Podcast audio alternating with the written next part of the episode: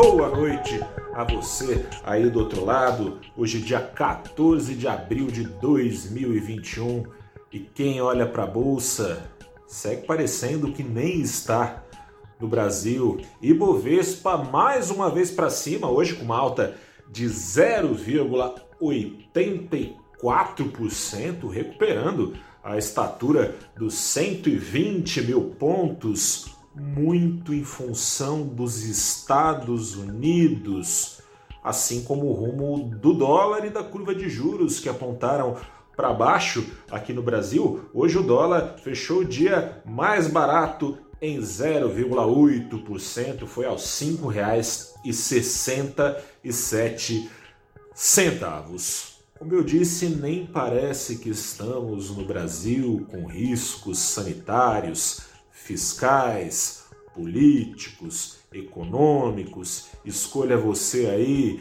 que risco, todos eles se misturando. Nem parece que o presidente Jair Bolsonaro, eu estou sempre falando dele aqui, né? Mas bom, é o presidente da República. As suas decisões têm consequências em nossas vidas e essas consequências são, no longo prazo, refletidas pelo mercado, pelos indicadores econômicos. Decisões essas do presidente Jair Bolsonaro que não foram tomadas ainda no que diz respeito ao orçamento de 2021, o orçamento que foi apresentado uma primeira versão pelo governo já faz mais de seis meses.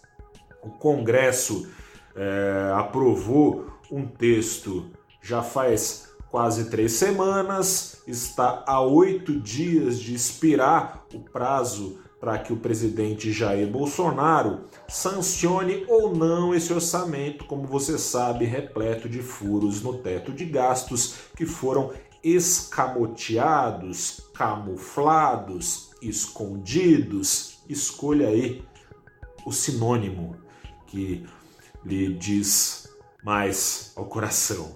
É, esses furos no teto, de um lado, podem furar, é, podem bom, furar também né, a presidência, mas podem custar a presidência ao presidente Jair Bolsonaro, seja na assinatura ou na execução desse orçamento com furo no teto de gastos. O presidente ainda não se decidiu se vai trair ou a lei de responsabilidade fiscal ou se vai trair a confiança do Centrão, que diz ter acertado com o governo esse orçamento aí que não para em pé. Trair a confiança do Centrão num momento em que está começando uma CPI que tem justamente como principal investigado o governo Bolsonaro e a sua gestão na pandemia de Covid-19, pode custar caro. Presidente, bom, tanto pode custar caro que o presidente ainda não se decidiu e partimos já quase para o começo. Bom, estamos no apagar das luzes da primeira quinzena do segundo trimestre de 2021 e ao fim e ao cabo o rumo das contas públicas aqui no Brasil e por consequência da economia brasileira é uma grande incógnita em que pese essa decisão do presidente Jair Bolsonaro poder ter consequências na política de juros do Banco Central, no rumo do dólar, no rumo da inflação, no seu bolso aí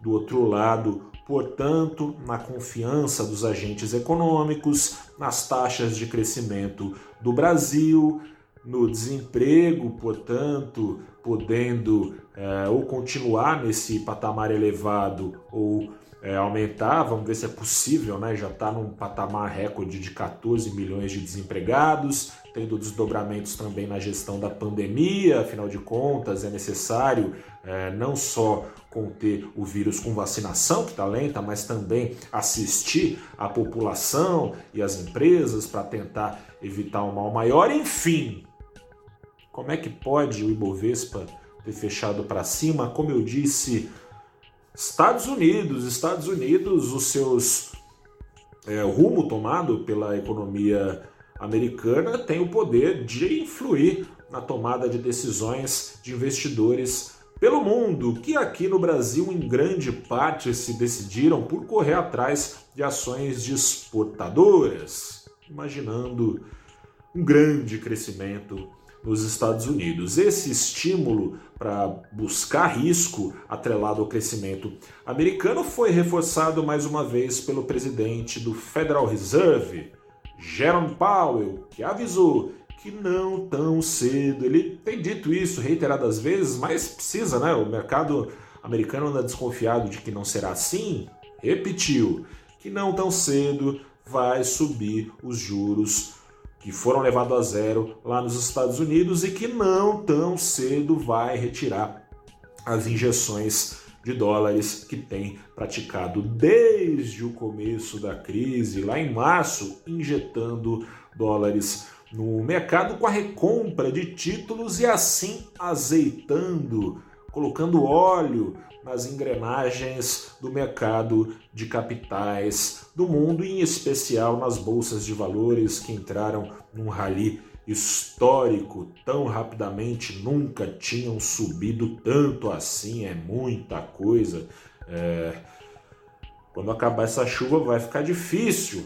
Investidores olhando uma inflação que, de acordo com Jerome Powell, será tocada acima dos 2%, que é a meta lá nos Estados Unidos por muito tempo, deixaram de lado no mundo ações ligadas à tecnologia que vinham subindo tanto assim quando o crescimento dos Estados Unidos patinável das demais economias também e foram atrás de ações ligadas ao ciclo de crescimento mundial. É o caso das exportadoras também aqui no Brasil, é, são ações que tendem a crescer mais conforme a subir mais conforme as suas receitas, as receitas das empresas subam junto das taxas de crescimento do mundo e atrás também de bancos aqui no Brasil. Foi mais ou menos o que aconteceu também nos Estados Unidos, como aqui, com realização com as ações de tecnologia, as tais ações disruptivas,